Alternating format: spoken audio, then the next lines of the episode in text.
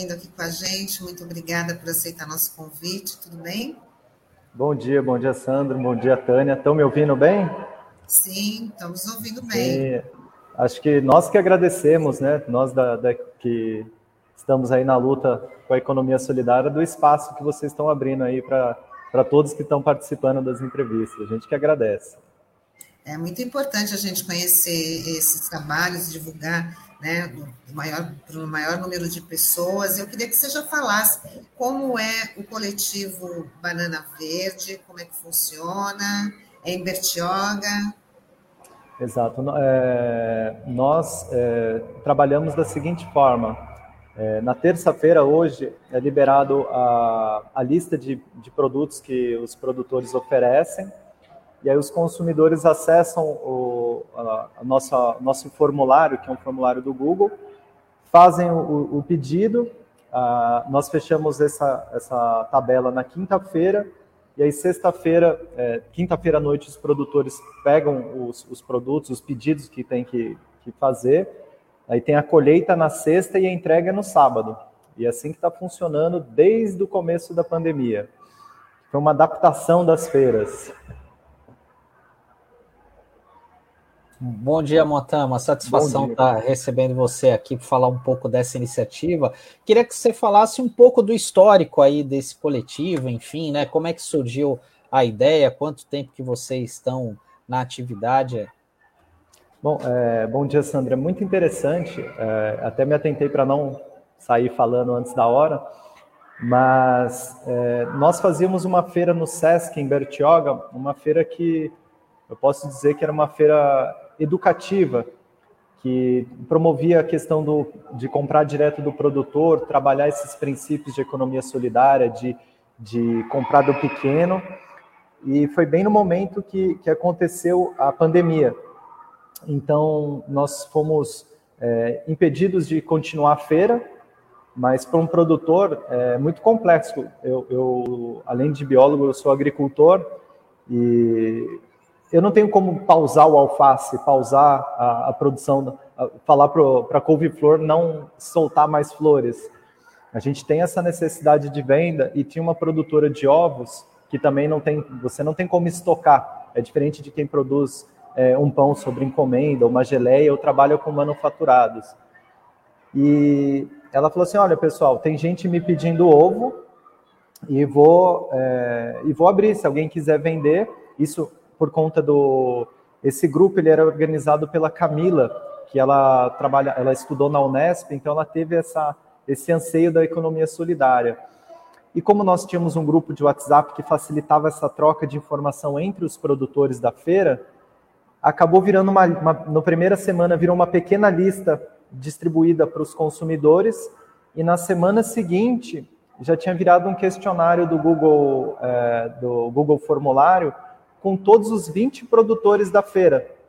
Então, a gente começou a se articular é, meio que no susto, porque ninguém poderia fazer nada, a gente, nós estávamos proibidos de fazer feira, mas ao mesmo tempo é, nós tínhamos produtos e necessidades. É, quem trabalha no campo, é, nós não temos seguro-desemprego, é, é, o seguro o pessoal brinca que é o chapéu e uma viola, né? Então a gente tem que se virar, né? A gente tem que vender, a doença estava aí, mas nós tínhamos essa preocupação. Então, o, o, nós começamos, assim que virou a pandemia, que aconteceu, que teve o lockdown, nós já na semana seguinte já estávamos é, fazendo esse movimento de, de juntar todos os produtores sobre a, a, a, Camila foi muito importante sobre esse cuidado, esse olhar de fora, é, como se fosse incubando a gente para trabalhar em coletivo. Eu queria que você continuasse na explicação do, do, do, coletivo, né? Muita gente fala ah, agricultura familiar. Como é que, o que é agricultura familiar? Né? Não é só de famílias, né? O que, que envolve?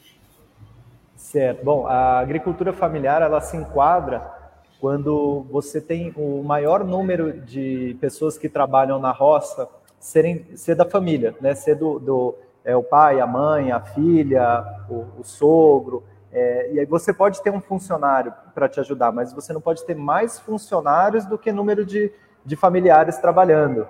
É, então, como você não pode ter eu ser dono de uma fazenda com 20 empregados, é, e aí é, que aí a gente caracteriza o, o grande produtor, fica aquela característica pequena, né? Porque você tem um limite de espaço para ocupar, você não tem fazendas e fazendas, porque se você tem muita terra, você precisa de muita gente para cuidar, né? Porque é um, é um serviço artesanal. Então, menos maquinário, é, é como se fosse é, é, um trabalho artesanal mesmo, de, de produção mais é, é, é, isso, mais artesanal. Então, uma produção menor, uma produção mais sazonal, com, com uma tecnologia caipira, que é uma é, é, não no termo que o pessoal costuma usar o termo caipira como pejorativo, caipira esperto, caipira, caipira sagaz, né? O que consegue se virar com o que tem.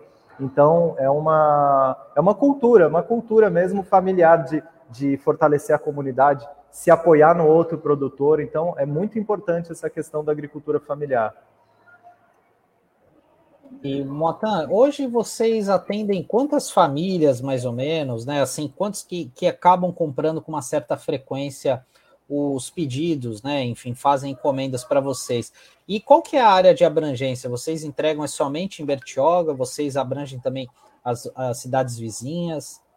Certo, Sandro. Acho que para explicar é, é, é, importante falar que todo o processo, desde a montagem da, da lista da semana, que, é, que é, teoricamente é nosso site, até a planilhagem dos pedidos, é, entrega, é, isso tudo somos nós os produtores que fazemos, né? Nós nos organizamos, cada um faz uma etapa, conferência, contato direto com o consumidor. Então, também é um processo bem é, artesanal. No, no começo da pandemia, que tavam, estavam todos proibidos de sair de casa, aquela, aquele sistema, nós atendemos, chegamos a atender é, uma média de 90 a 100 é, famílias por semana. E aí nós tivemos algumas quedas por as pessoas começaram a poder sair e tudo mais. Hoje nós estamos atendendo uma média de 30 a 40 famílias por semana. E aí a, a região de abrangência a gente atende é, de Boracéia, ali a entradinha de São Sebastião até o Guarujá. Mas nós também estamos limitados com a questão dos entregadores, as pessoas que fazem essa logística. Bertioga é diferente é, de Santos, né? Porque ela, ela, é, ela é, uma, é, uma, é comprida, né? Então não, não dá para fazer uma entrega de bicicleta como acontece com livres. Então nós temos que estudar essas, é, essas novas possibilidades e hoje nós estamos num novo momento que os preços de combustível nas alturas, ah, as pessoas é, sem recurso financeiro. Então, é, é um novo momento para todos nós, para os produtores e para o coletivo.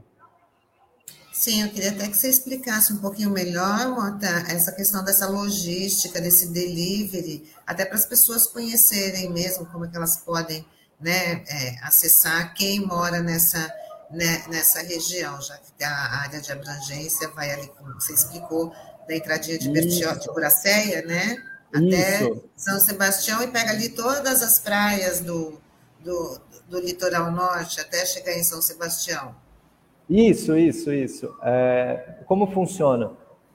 É, nós criamos uma logística que eu, por exemplo, é, que sou de Mogi das Cruzes, ali da região de Itaiaçupeba, eu encontro com, com os produtores de cogumelo, cambuci, jussara, e, e desço com um produto é, de todo mundo do, daqui de cima, né, da área aqui de cima.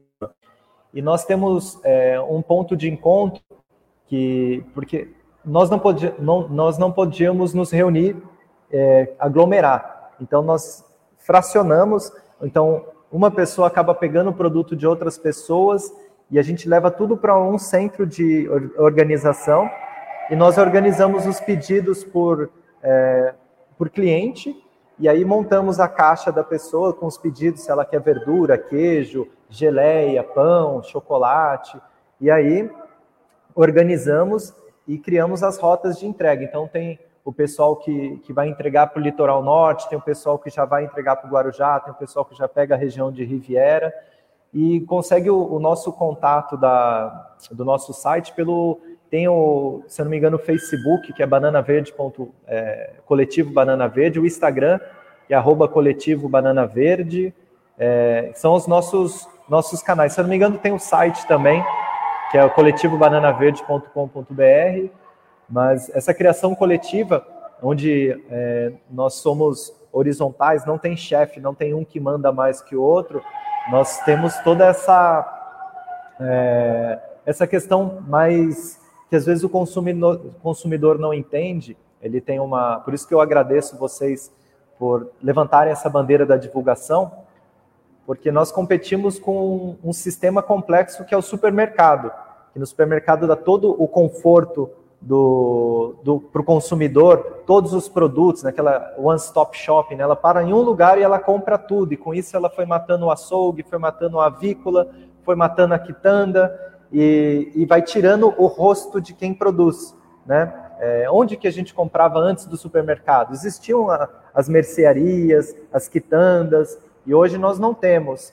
E quando você falta um pouco de dessa comodidade que o mercado lhe tem, lhe dá, as pessoas às vezes têm o, o, o ímpeto de falar assim, ah, não vou mais comprar deles, né, e tudo mais. Só que é isso, é um processo que você está lidando direto com quem produz, com quem participa do sistema, e, e, e a gente sempre, é, nessa característica de ser horizontal, de das decisões serem coletivas, apesar de a gente saber que é muito difícil né, trabalhar com 20 produtores e a gente conseguir chegar num consenso, então é muito rico e é um aprendizado muito grande, porque eu acredito que para a gente vencer essa desigualdade que, que a gente tem, é, só trabalhando em coletivo, não, não, tem, não existe outra forma. É, nós temos que nos ajudar, né? Por isso eu agradeço novamente o espaço.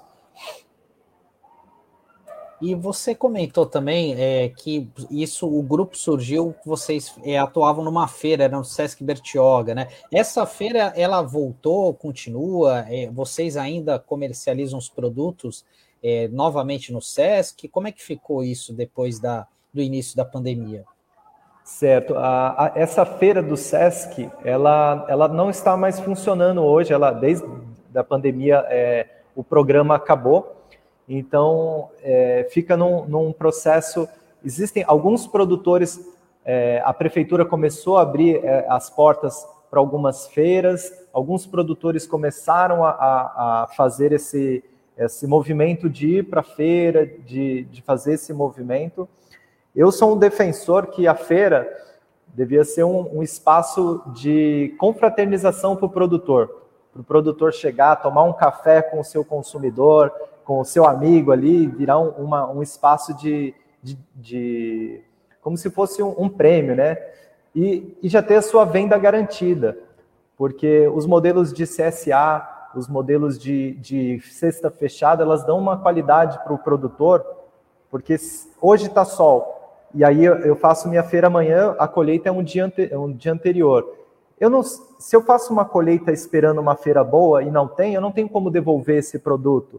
Então essa vida de produtor feirante é sempre uma, uma um, um complexo de perde e ganha. Você não sabe quanto que você tem que levar. Então é, esses movimentos de, de cesta fechada ou de pedidos antecipados dá um conforto para o produtor, porque ele não vai ter perda, ele sabe o quanto que ele vai colher, a, o que ele tem para ofertar. Então, esse é um movimento muito rico, que você diminui o desperdício de alimento, você aumenta a consciência do, do consumidor do desper, enquanto desperdício, né? porque ele começa a observar, a ver o que, que ele tem na geladeira para comprar. Então, é, apesar que a, a, tendência é voltar é, às feiras presenciais, eu, eu gosto de levantar essa questão de se está um dia de chuva, por exemplo, as pessoas preferem ir no mercado fazer suas compras, porque o mercado tem estacionamento coberto, ele não vai precisar tomar chuva de ir para uma banca para outra, só que o produtor está lá, ele está lá esperando o seu consumidor. E dia de chuva, todo, todo feirante sabe que é dia fraco para a feira, porque as pessoas não têm um compromisso de fortalecer. E eu acho que a, essa questão da economia solidária é, é, é, o, o, o, o, cruzamento produtor e consumidor de criar esse vínculo de um fazer a ter a dependência do outro. Eu produzo, é, eu gosto de ficar no campo, produzo meu alimento para você. Você quer comer bem e você fortalece que eu continue no campo. Então essa relação é uma relação que a gente precisa aumentar e multiplicar. Verdade, aumentar essa conscientização né, de, da, da qualidade do que a gente do que a gente está consumindo. Mas eu queria que você também falasse da relação com o poder público, né? Que tipo de ajuda, né? A, a prefeitura eh, de São Sebastião, do Guarujá, de Bertioga, oferece para o coletivo, se vocês têm algum, essa, relação. Olha, existiu uma, uma, eu acho que ainda está acontecendo o movimento de feira de economia solidária em Bertioga, porém, quando você, existiu uma reunião para a organização dessa feira com outros produtores, com, com a demanda da cidade, e pelo horário, é, como era, era uma feira que a maioria dos produtores decidiram, opa, desculpa, fazer no horário da tarde, para nós que trabalhamos com verdura é muito complicado, porque a colheita é no dia anterior e aí, então a gente ainda não conseguiu essa essa essa relação, essa troca. Mas é, é, é sempre é, muito bem-vindo toda a troca, toda toda a conversa é, e que a gente consiga multiplicar esse tipo de relacionamento, porque você juntar vários produtores de vários segmentos e conseguir ofertar para o consumidor é, uma característica que o supermercado faz muito bem, né, que é trazer diversos produtos em uma cesta só com a qualidade que você está vendendo direto do produtor, você está fortalecendo as duas pontas. Você está dando comida de qualidade com um rosto por trás, com pessoas por trás, e ao mesmo tempo você está fortalecendo quem produz. Então é sempre, acho que esse momento que nós estamos caminhando, que é a pandemia é, dando uma trégua, as pessoas voltando a conversar, eu acho que vai, ser, vai, vai aparecer e é super importante esse tipo de conversa, esse tipo de diálogo, para a gente ver os pontos que a gente pode melhorar e o que, que a gente pode é, fazer essa troca. E Mota, até mesmo você falou que é de Mogi das Cruzes, né? Até é como que e a gente está muito atrasado, por exemplo, aqui as cidades da Baixada Santista em relação a essa questão do apoio da agricultura familiar, é, enfim. É, como, como que você vê, né? Porque Mogi está numa outra região, né? Embora seja próximo aí de Bertioga, né? Mas como é que você avalia a diferença do que dessas políticas públicas né, desse setor aqui em Guarujá, Bertioga, em comparação à região aí de Mogi? Olha, é, a questão, nós somos muito bem assistidos aqui é, com relação a, a, a que eu chamo de CAT, né, a, o, os, os, técnicos a, em relação a isso, ao, ao, pequeno produtor, de cursos, tem, temos o Senar. É, o que eu enxergo é que as, as, cidades litorâneas elas sofrem uma pressão muito grande, porque a terra ela vale para o turista. Né? Então, o, o pedaço, você tem uma área rural aí na, na região, é uma pressão muito grande então você dificulta essa articulação, essa, é, esse contexto. Nós aqui começamos a sofrer um pouco disso por conta da pandemia. Muita gente começou a encontrar Mogi das Cruzes como uma cidade perto de São Paulo e que com qualidade de vida. Então, o, muito produtor vendeu a sua terra num, num preço alto para poder é, ceder para o rapaz é, em vez de fazer agricultura, tornar a chácara de lazer dele, ou a chácara de moradia.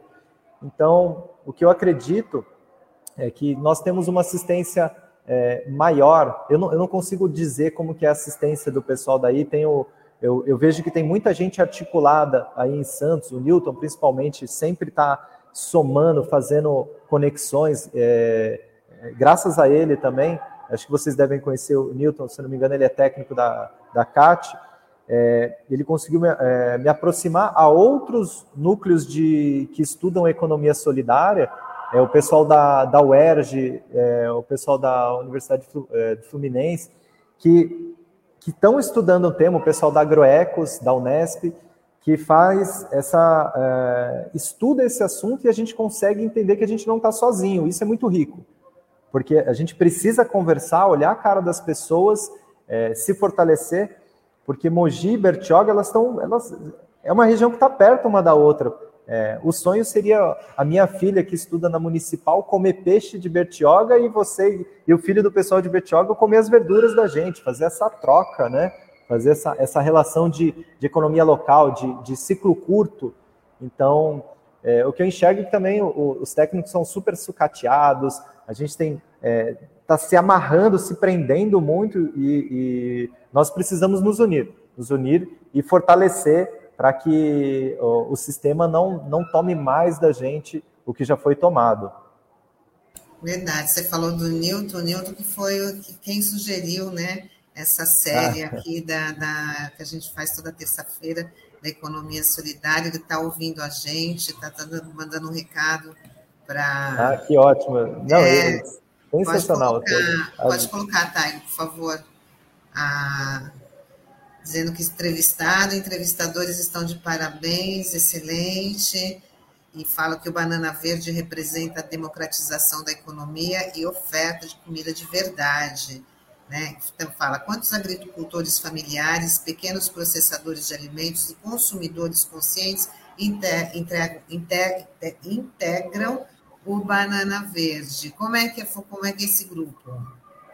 Então, é, hoje o, o, coletivo Banana, nós começamos com 22 produtores, onde nós éramos, é, eu represento a Proat, né, que é a Associação dos Produtores Orgânicos do Alto Tietê, que nós somos em quatro produtores.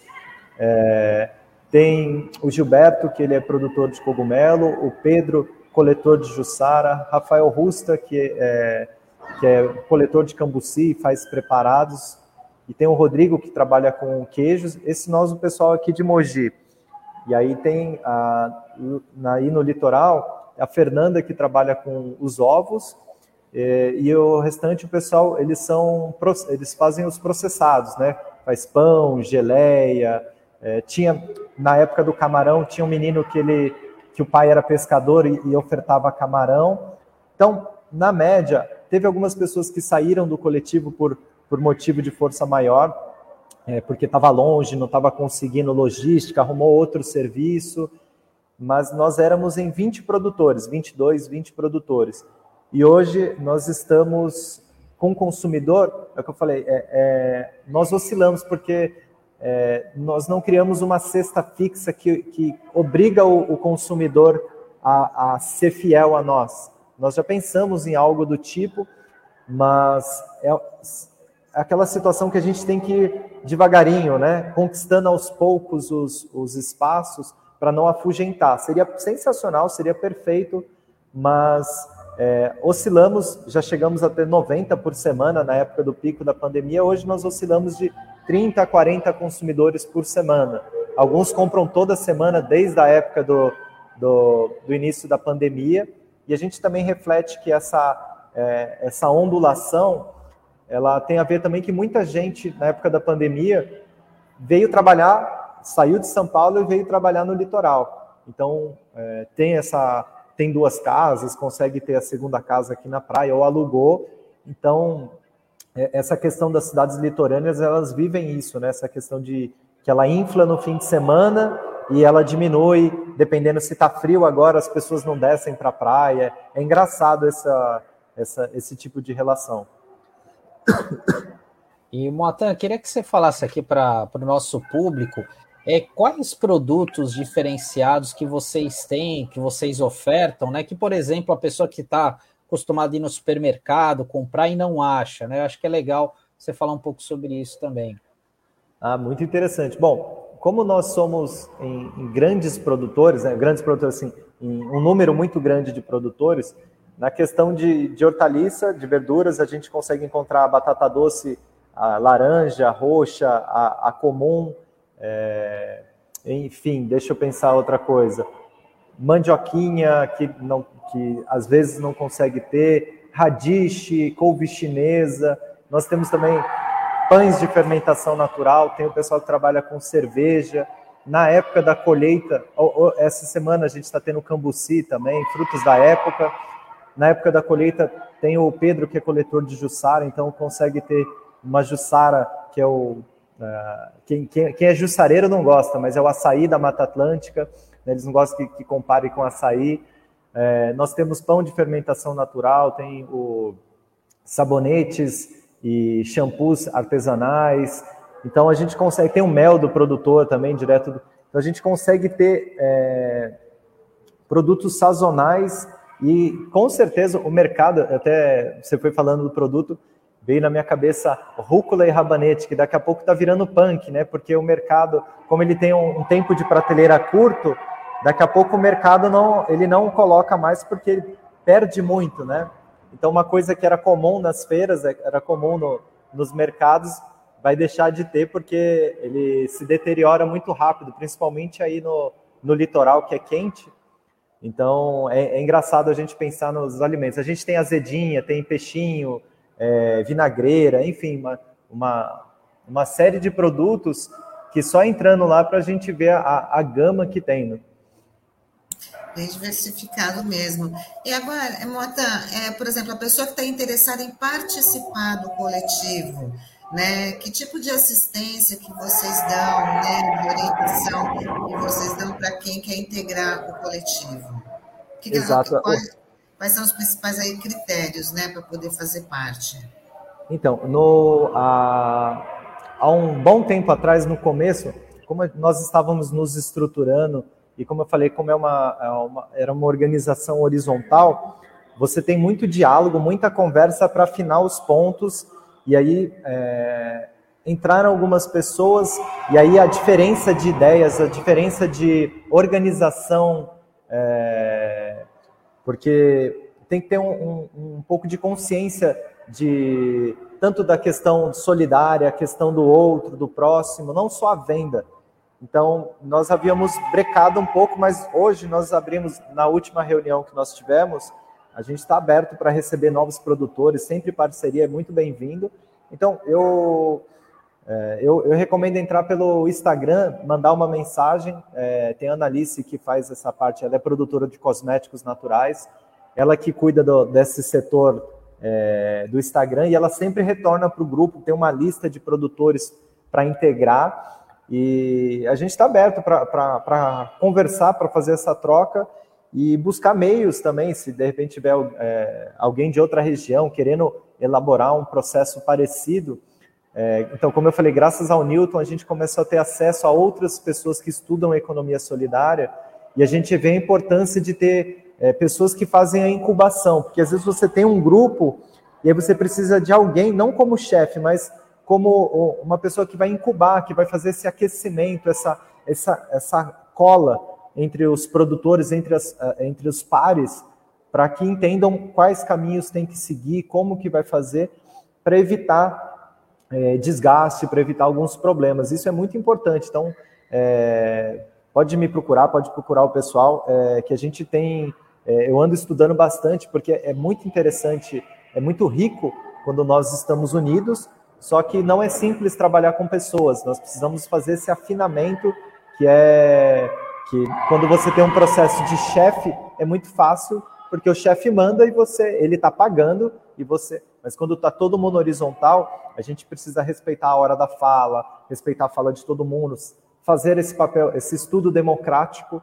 Então é super importante. Então a gente está aberto aí para conversa, para multiplicação, que eu acho que é o mais legal. Eu, eu adoraria, é, não que nosso, nosso sistema é perfeito, mas ele é um dos caminhos para a gente se juntar e fortalecer. Como eu falei, a feira ela, ela desgasta muito, né? O, o, produtor e a, se a gente conseguir algum meio dessa feira ser um espaço de confraternização para o produtor e ele já levasse o produto certo para venda, isso seria sensacional porque você acaba fazendo a qualidade para o produtor, que ele já sabe quanto que ele tem que colher, então ele já vai com um sorrisão no rosto, e o consumidor ele vai afinando o, a sua relação com quem produz sua comida. Isso, é, nós precisamos comer pelo menos três vezes por dia e às vezes a gente nem sabe qual é o nome do nosso produtor, quem que produziu a comida que está no seu prato. E acho que está na hora da gente já despertar e começar a buscar quem produz o nosso alimento e não terceirizar para alguém, né? Essa pessoa não ter rosto, não ter nome.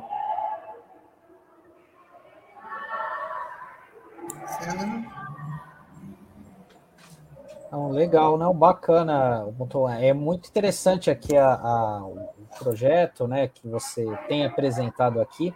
Então, para as pessoas fazerem pedidos, aderir, é só ela se inscrever aí no, no site mesmo, né? Aí preencher esse formulário do Google.